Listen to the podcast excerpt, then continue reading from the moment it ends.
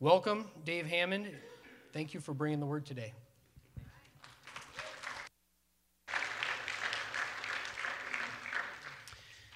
Well, it's a joy to be here. I'd invite you to open up your Bible and turn with me to John chapter 6.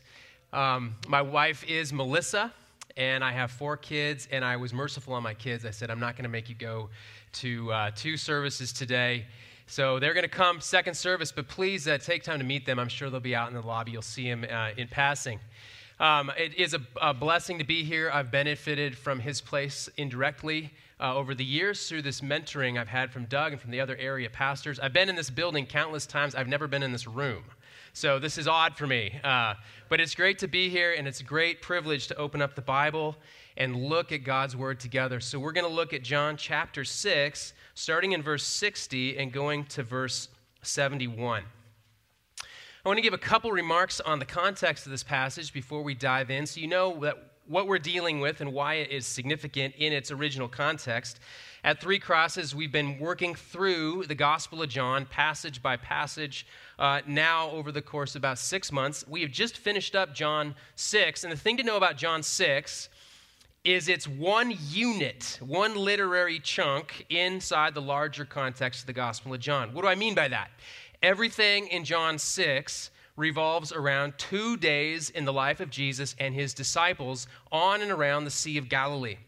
It begins with Jesus' spectacular miracle on the eastern shore of the Sea of Galilee when he feeds 5,000 men probably many more women and children besides. Literally, tens of thousands of people. Jesus multiplies a little boy's lunch and feeds everybody to the full.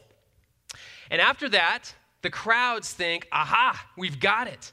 This is the guy that's going to lead us in revolution. He's going to kick out the Romans. An army marches on its stomach. All we need is a sword, and this guy will provide bread, and we're going to get those Romans right out of Israel. They try to take Jesus by force and make him king. And Jesus perceives what's happening, and he's not going to have any part of that. It's a radical misunderstanding of Jesus and his mission. He withdraws. He sends his disciples across the Sea of Galilee at night. He himself goes off to pray. And that night, he does a second miracle. He walks across the Sea of Galilee, meets his disciples in the middle of the sea. It's a great storm comforts them. They go across now to the western side of the Sea of Galilee, and the crowd wakes up in the morning, and there is no disciples and no Jesus. But they're still wildly enthusiastic about Jesus. This is the guy they think is going to make our wildest dreams come true. And so they hear a rumor. He's been spotted at Capernaum on the other side of the sea. The Sea of Galilee, by the way, I looked it up, is, is not that, in terms of uh, surface area, not that big of a difference from Coeur d'Alene Lake, right? Or um, uh, I'm blanking. The lake. I, I can't remember. There's another lake that's really close, but I've, I've spaced it out. Uh, priest. What's the. Um, Chelan. That's it. Chelan. It's really close in size. It's a different shape, but in terms of surface area, you think, imagine Lake Chelan. Thank you. Uh, just needed a second. This crowd crosses, you know, hitches a ride on some fishing boats. Some of them probably walk around the, the 10 or so miles, 20 miles around the northern edge. They find Jesus, and they are all about what Jesus can do for them, right? Here is this heaven sent butler that can give me bread on demand. Here is this guy that, above all guys, is going to lead us in our great goal of kicking out the Romans. And Jesus has a word for them. He's like, Look, and, and I'm not going to rehash everything, but for 30, 40 verses in dialogue with these people, he says, You've completely misunderstood who I am and what I've come to do. I'm not your butler. I'm not your revolutionary. I'm not your tool, right?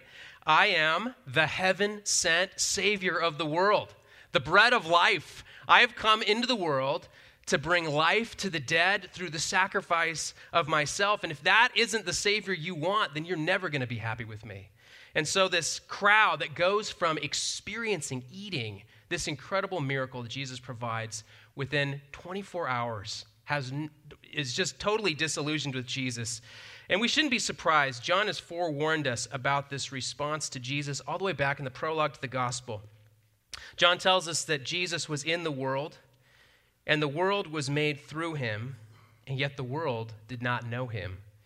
He came to his own, and his own people did not receive him. And here we see that being played out in this event of John chapter 6 as these wildly enthusiastic fans of Jesus start to see the true Jesus and realize this isn't the Jesus, this isn't the Savior that we wanted, and they walk away. Now, I want to say that that same pattern isn't unique to the time of Jesus or to the first century when John is writing to his original audience, but that same pattern is at work in every generation, including our own, including the hearts and minds of people in this room. We bump up against the real Jesus, and we have a decision to make. I'm going to borrow from 1 Peter chapter 2, where he, he uses this illustration. He says, Jesus is a rock, and he's going to be one kind, one of two kinds of rock for you. He's going to be a stone of stumbling and a rock of offense. You're going to stub your toe against him and curse him under your breath, or he will be the cornerstone upon which you build your life. And that's the choice. That's the decision. That's the reality we face in this room. Who is Jesus for you? So that's a long introduction, but please, with your Bibles open, follow along with me. John chapter 6, verses 60 to 71. When many of his disciples heard it, they said, This is a hard saying. Who can listen to it? But Jesus, knowing in himself that his disciples were grumbling about this, said to them, Do you take offense at this? Then what if you were to see the Son of Man ascending to where he was before? It is the Spirit who gives life, the flesh is no help at all. The words that I have spoken to you are spirit and life. But there are some of you who do not believe, for Jesus knew from the beginning who those were who did not believe and who it was who would betray him. And he said, This is why I told you that no one can come to me unless it is granted him by the Father. After this, many of his disciples turned back and no longer walked with him. So Jesus said to the twelve, Do you want to go away as well? Simon Peter answered him, Lord, to whom shall we go? You have the words of eternal life, and we have believed and have come to know that you are the Holy One of God. Jesus answered them, Did I not choose you, the twelve, and yet one of you is a devil? And he spoke of Judas, the son of Simon Iscariot, for he, one of the twelve, was going to betray him. Please pray with me. Our Heavenly Father, we thank you for the deposit of truth, your holy, inerrant, and powerful word. And we pray that by the power of the Holy Spirit, you would work through the reading and preaching of the word in our hearts to make us wholehearted, lifelong followers of Jesus, unflinching, that the whole world walk away. And we pray this in Jesus' name. Amen.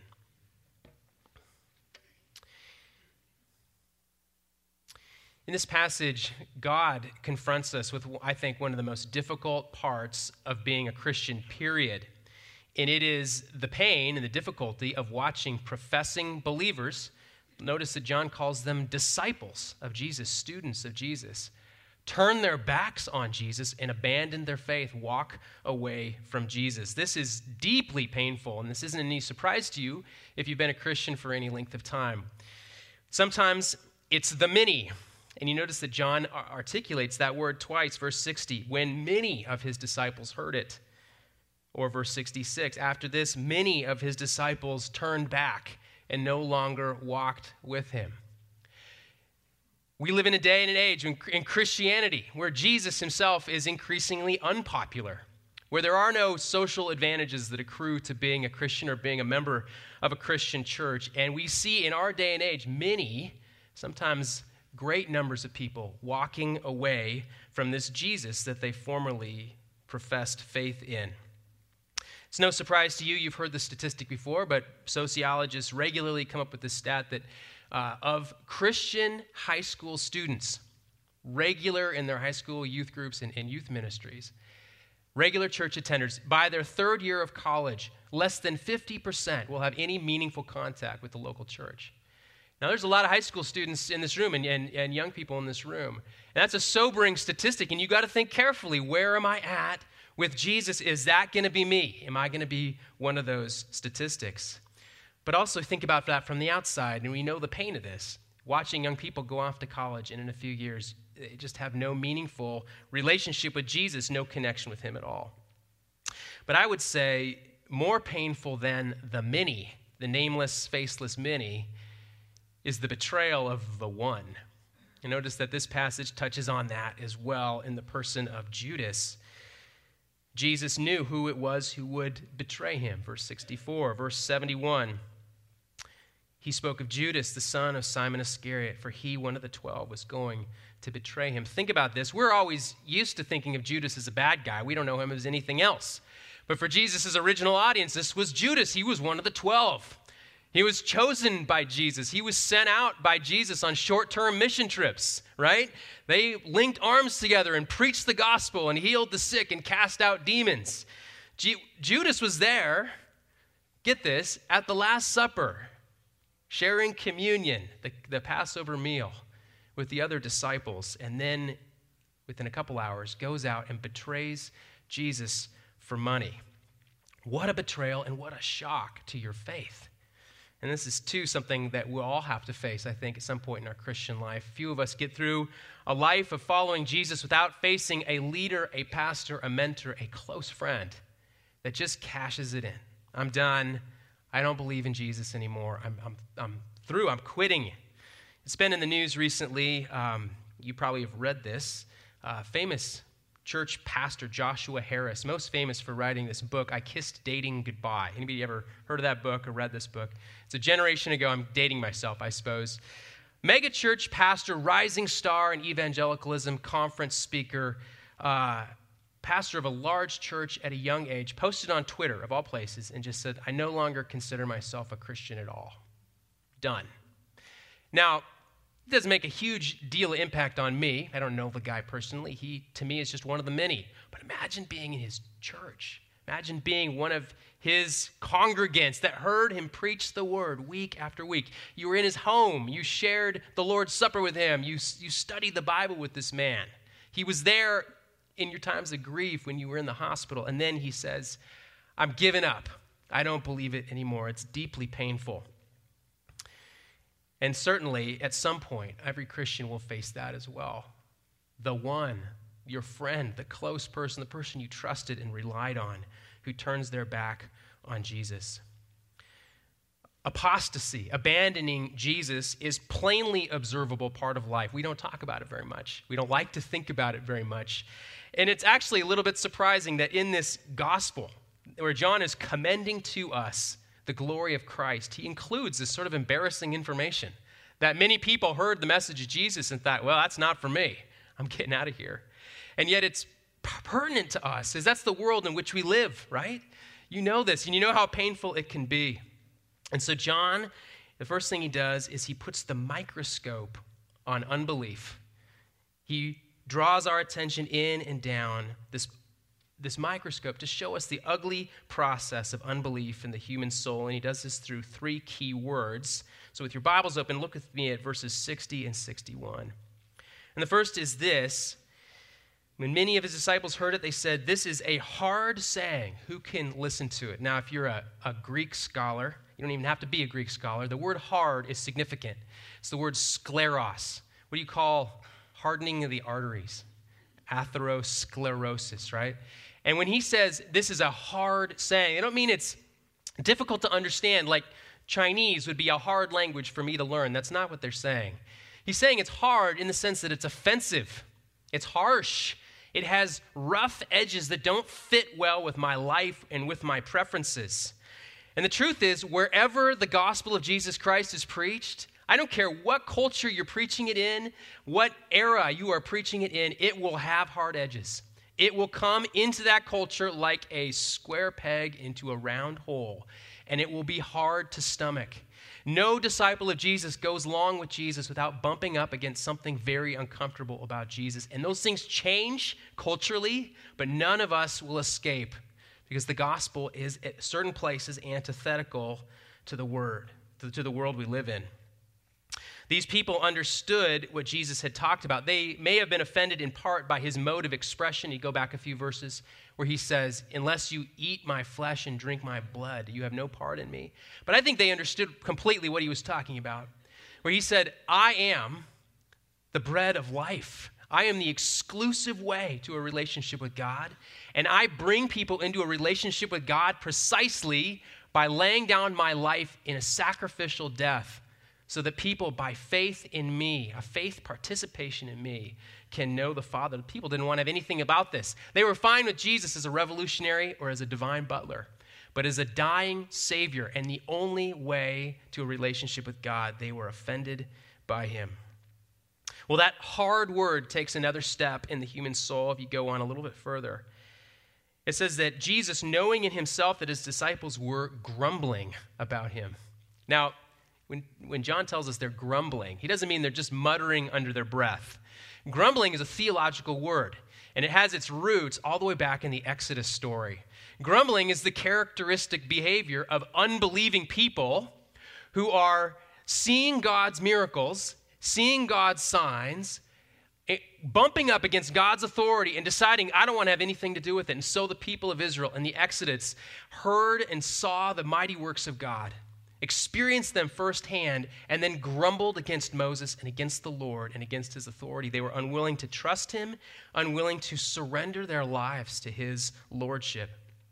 And so these people bumping up against the signs of Jesus and the person of Jesus grumble against him, and it's the grumbling of unbelief.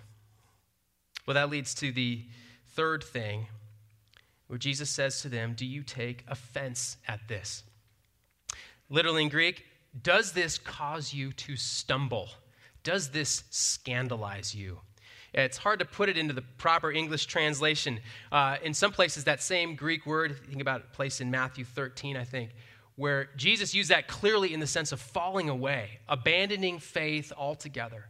And that's the end point of people that bump up against the hard edges who don't humble themselves before the authority of God, but rather grumble in disbelief. Left to its course, it leads to falling away, scandalized, so that we don't have anything to do with Jesus and we walk away even from him altogether. You've seen it in others. You've probably been stung by it as it's happened in people's lives that are close to you. But here's what I want to focus on in this message today is to do a little self reflection on the state of your own soul. Where is my own heart towards Jesus? Where is my own discipleship at? Am I a disciple for a day? Or am I a disciple to the death? Am I with Jesus 100% under his authority, or am I still holding him, him at arm's length, trying to figure out if I'm really going to follow him at all? The point of this passage, in its essence, is not complicated hold fast to Jesus. I urge you, hold fast to Jesus. If you're a high school student contemplating college, hold fast to Jesus. If you're a 30 something making your way in your career, hold fast to Jesus. If you're a senior saint, hold fast to Jesus. Walk with him humbly. Walk with him humbly. Receive his authority. Surrender your life to him. And I'm not talking about blind faith that you got to just turn off your brain if you're going to follow Jesus. Look what Peter says later. We have believed, this is verse 69, and have come to know. This isn't blind faith, it's faith rooted in knowledge, rooted in the truth. Yet it is persevering, enduring faith, faith that will hold fast to Jesus, though the whole world abandon him. So God calls us today to follow Jesus wholeheartedly with every ounce of our being, with every day of life that we are given. Don't drift away. How does this passage equip us to follow Jesus though the whole world walk away? And that's what I want to focus on the rest of our time. And there are two surprising answers that might surprise you. They certainly surprised me. And the first is this this passage equips us to walk with Jesus though the whole world falls away by reminding us of the sovereignty of God in our salvation. Look at all of John chapter 6. I'll commend this to you for your afternoon Bible study.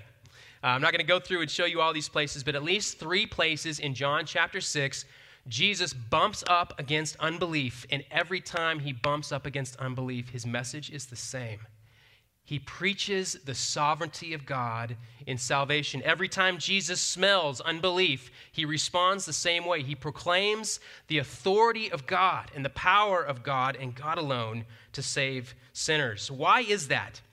It's hard to draw a connection between those two points, but I think we should. Verse 65 gives us a hint. This is why Jesus told you, uh, the why I told you that no one can come to me unless it is granted by the Father. There is a why here. It is because unbelief, although in our day and age it passes off as I'm just being true to myself, I'm just being honest, unbelief at root is the deepest form of pride and arrogance. There is no deeper form of pride and arrogance than to look God incarnate in the face and say, But I'm just not sure. I'm just not sure. I, I don't think I believe in you. That is pride incarnate, we might say. And that is what John is reacting against, what Jesus is reacting against, and why he takes them directly to the absolute sovereignty of God, God our Savior. Notice how he does this by taking us in turn to each member of the Trinity. He starts there, verse 62. Do you take offense at this? Then what if you were to see the Son of Man ascending to where he was before? Now let's stop and think about the flow of thought here. Why does Jesus go from offense at him to pointing to his future ascension, which includes, by the way, his ascending on the cross in death by which he ascends into heaven to glory. Why does he remind them of this? I think what Jesus is trying to say is this I can tell you're offended, but do you dare take offense at this message? Have you ever considered the risk of unbelief? Have you ever stopped and pondered what it will be like on that day to meet me face to face in judgment and to see me glorified, wounds in all, wounds that I received for the salvation of the world, and to know that in your life you rejected me. You turned away from me. You didn't want to have anything to do with me because I wasn't cool enough for you. I didn't scratch your itch. Following Jesus appears in this life to be very risky and costly. Jesus is saying, Have you ever considered the cost of not following me? Have you ever considered the risk you're putting yourself under when you come face to face with me, ascended on the day of judgment? How optional will Jesus look on that day when you see him lifted up and see his wounds in glory? Jesus is the sovereign one. And although in his ministry his glory was veiled, there's a day coming when his glory will be manifest to all. Every eye will see him, not humbled, but exalted in his heavenly glory. But he moves on to the Spirit. The Spirit also is sovereign in our salvation. Verse 63 It is the Spirit who gives life. The flesh is no help at all. The words that I have spoken to you are spirit and life. Now, by life here, Jesus doesn't mean physical life that we all enjoy just as merely human beings. He's talking about spiritual life, life lived in fellowship and communion with God, the life that Adam and Eve experienced in the garden before sin ever entered into God's creation, the freedom of access and intimacy with God that we were designed to have. This is the sovereign work of God the Holy Spirit in the lives of dead sinners. And there is no other way to access this spiritual life. It is through the work of the Holy Spirit on a human sinner, dead in transgressions and sins, and in no other way.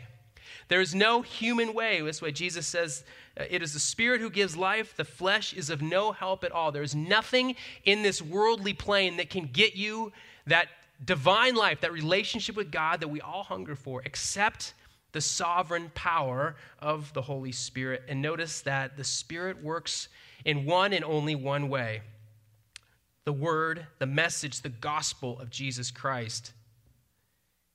The words that I have spoken to you are spirit and life. We might say spirit giving, life producing. The Spirit isn't just at work in the world, kind of randomly sprinkling life on unsuspecting people. The Spirit works in a particular way through those who hear and respond in faith to the message of Jesus Christ. Jesus reminds his unbelieving audience of the sovereignty of God, the Holy Spirit, the giver of life. And lastly, he points to the Father. Verse 65. And he said, This is why I told you that no one can come to me unless it is granted him by the Father. He reminds us of our inability Similar to what he said about the Spirit, the flesh is of no help at all. In fact, no one can even come unless God the Father sovereignly draws souls to Jesus Christ. It's continuing a theme that's run through John's gospel that God the Father is seeking worshipers. That's John chapter 4. Or from John 6, he is drawing, even dragging people to Jesus Christ. Or giving people, giving souls to Jesus' safekeeping as his gift to his Son. There is no salvation out of, outside of Christ, and there is no ability to come to Christ unless the Father grant it graciously. All of this, the Son of risen Lord, the Spirit is the life giver, and the Father is the sovereign one who draws souls to Jesus. All of it proclaims the sovereignty of God in human salvation. It is God's answer to human unbelief, and it is calculated to humble the pride of every human heart. But I want us to think about this as Christians as well, as those who have the discouragement, even daily, of seeing people abandon Jesus, of seeing our culture that had at one time this nice veneer of Christianity, and that veneer beginning to erode and wondering, what does that mean? Well, this is a word of encouragement to us because this message of God's sovereignty over human salvation is a message that divides mankind, but it is also a means of grace to those who receive it humbly. Think about this. The whole Trinity is active to save you. God the Father, God the Son, God the Holy Spirit, in concert, every part of God is active to save you. And what, at the end of the day, makes the difference between those who run the race firm to the end and those who bail out and abandon Jesus part way, it can be really summed up in this way it is those who trust in God's power to save them. It makes the difference between those who endure and those who fall by the wayside. How do you persevere? Trust in God's power to save you. I love the worship songs we sang. Maybe it's because I was already thinking about my message, but every song proclaimed that truth, right? God is sovereign to save you, and nothing, nothing can stop his power to save you. And our best response, our deepest response, our fundamental response is to trust God to save you. What sustains us? It is an ongoing, living trust, a dependence, childlike dependence on God as Savior, even His ability to save me, knowing everything I know about myself. Well, what does this look like in action? What does it look like to trust God to save me? Am I just a passive spectator? Uh, well, I don't really have to do anything. All I got to do is trust. Well, yes and no. Trust looks a certain way. Trust has certain contours as it's lived out in your life. And this is the second point that Jesus gets to. How do we follow through with Jesus, although the whole world fall away? The second point he makes is about his word, namely, to abide in the word of Jesus. You'll see the emphasis on Jesus' word running through this passage. The words that I have spoken to you are spirit and our life, or Peter's confession, you have the words of eternal life. Later in John's gospel, we're just anticipating what he'll say in John chapter 8, verse 31. Uh, if you abide in my word, you are truly my disciples, and you shall know the truth, and the truth shall set you free. What marks enduring disciples, real disciples, disciples to the death from those who are fans or, you know, Facebook friends with Jesus. What marks those who go the distance? It is abiding in the word of Christ. Notice what Peter says. I want to go down to Peter's confession here, second paragraph. Lord, to whom shall we go? Why do we abide in the word of Christ? Why do we abide in his particular word? It's because we have no other hope. We have no other love. We have no other trust we are exclusively coming to Jesus and tr- from Him expecting to receive what we need for life and salvation. To whom shall we go? In case you missed it, that's a rhetorical question. Peter's not asking for another idea. The answer is nowhere. There is nowhere else to go. And this is the heart cry of every believer in Jesus. There's no other place to go but Christ, Christ alone. This is the New Testament equivalent of the Old Testament phrase, Psalm 73 25, Whom have I in heaven but you? The answer is no one. There's an exclusive nature of faith and trust in the covenant keeping God, now focused in on his Son, Jesus Christ. For each of these subpoints, I got a, a nice quote that I came across in my reading. Here's the first one To whom shall we go? It's from Martyn Lloyd-Jones, famous Welsh preacher. He says this Anyone who has any conceivable alternative to Jesus Christ is not a Christian. Anyone who has any conceivable alternative to Jesus Christ is not a Christian, right? Again, to borrow from another pastor, some of us, and pay attention because this might be you, right, are investing in Jesus like we invest in mutual funds. So there's lots of promising things out there. Jesus looks promising. I want to get a little money in Jesus. But there's a lot of other things out there that look promising. I want to get a lot of money in other things too. In case Jesus tanks, I'm not left high and dry.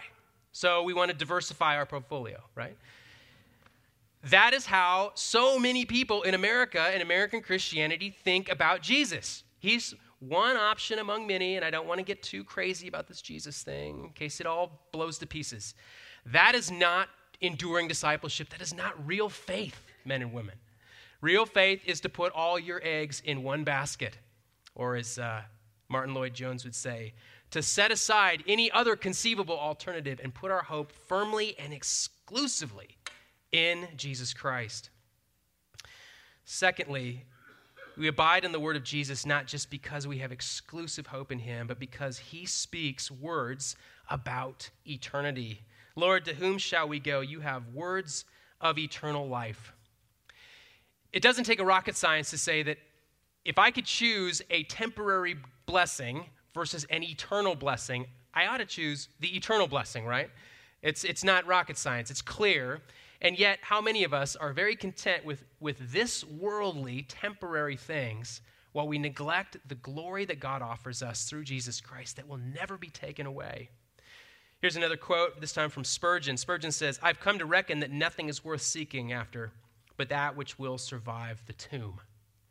I've come to reckon that nothing is worth seeking after but that which will survive the tomb. Now, admittedly, there are many teachers and many religions out there that promise a message about eternal life and give you a 12 step or a 10 step or a 15 step program about how to get there.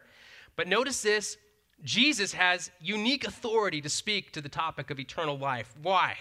Because he existed from all eternity. He himself is eternal according to his divine nature.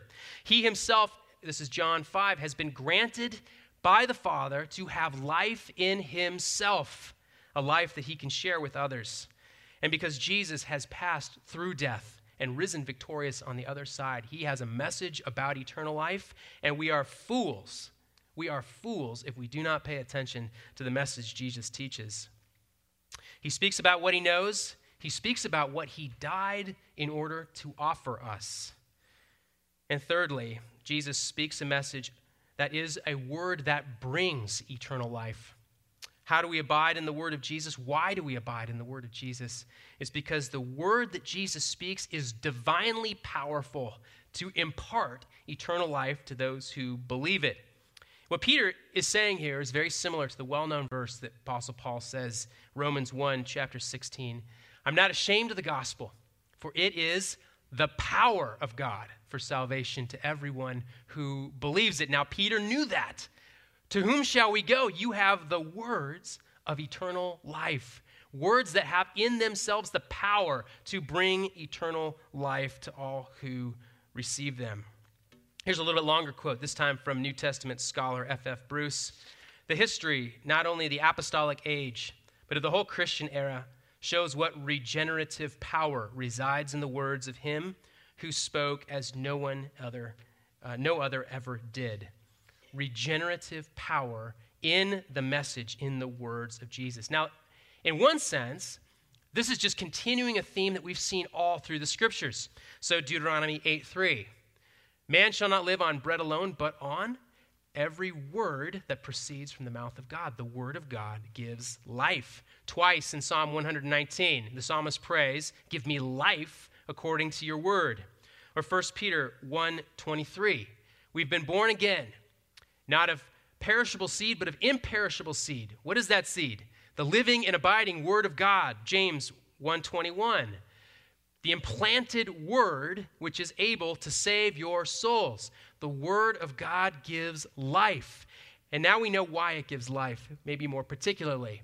It is because the word of God has as its core, fundamental message the gospel of the Lord Jesus Christ.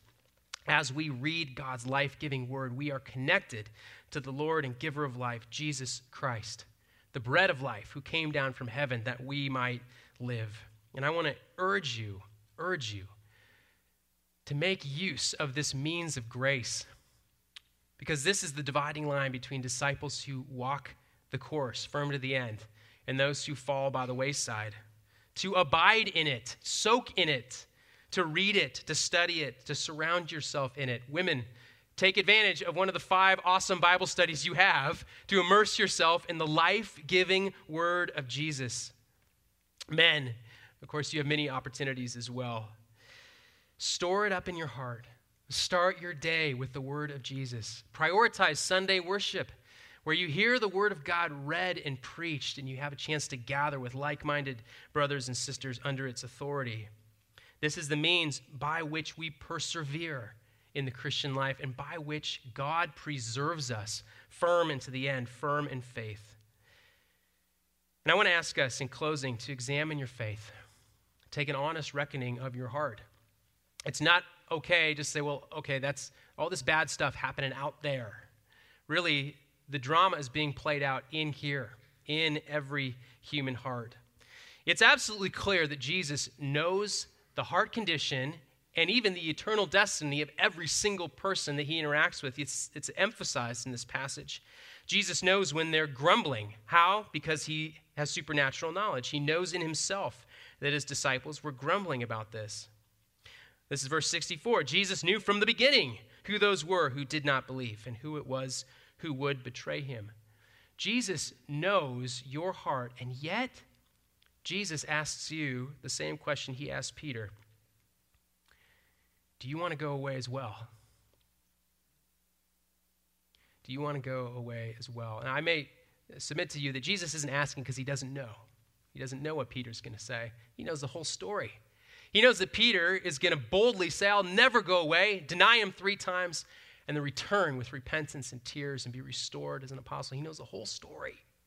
He knows the heart condition of every one of his disciples on that day. He knows the heart condition of every disciple of Jesus in this room today. And yet, he asks the question to make us consider our heart, consider our own faith. Remember a pastor saying once that there are three kinds of people there are believers and unbelievers and make believers.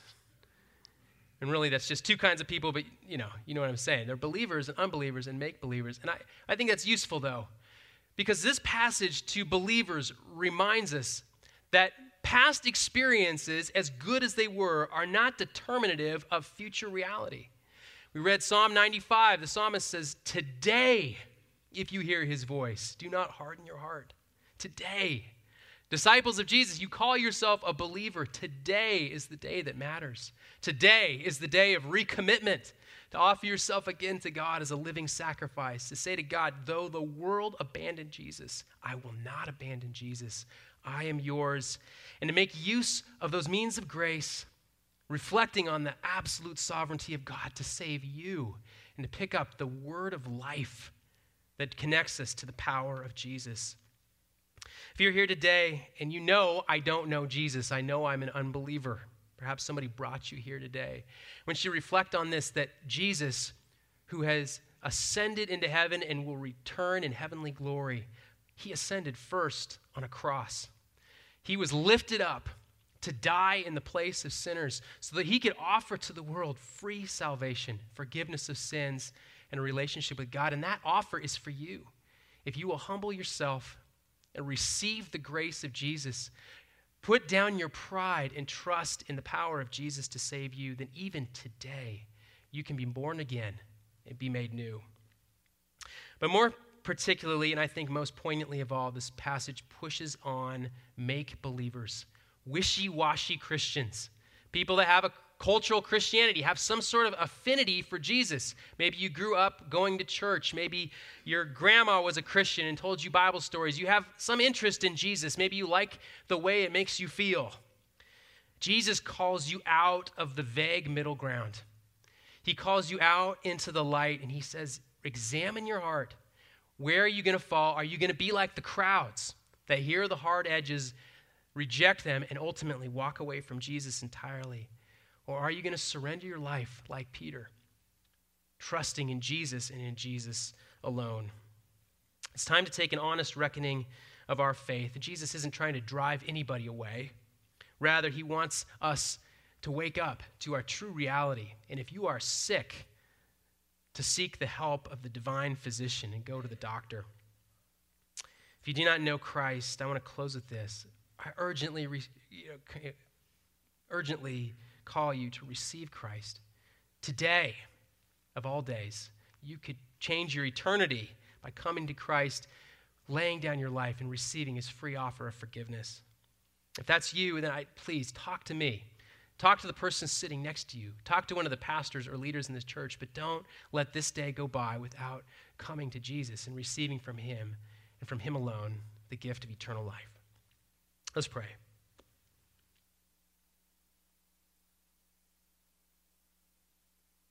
Our Lord, I pray that we would be firm in faith and firm into the end.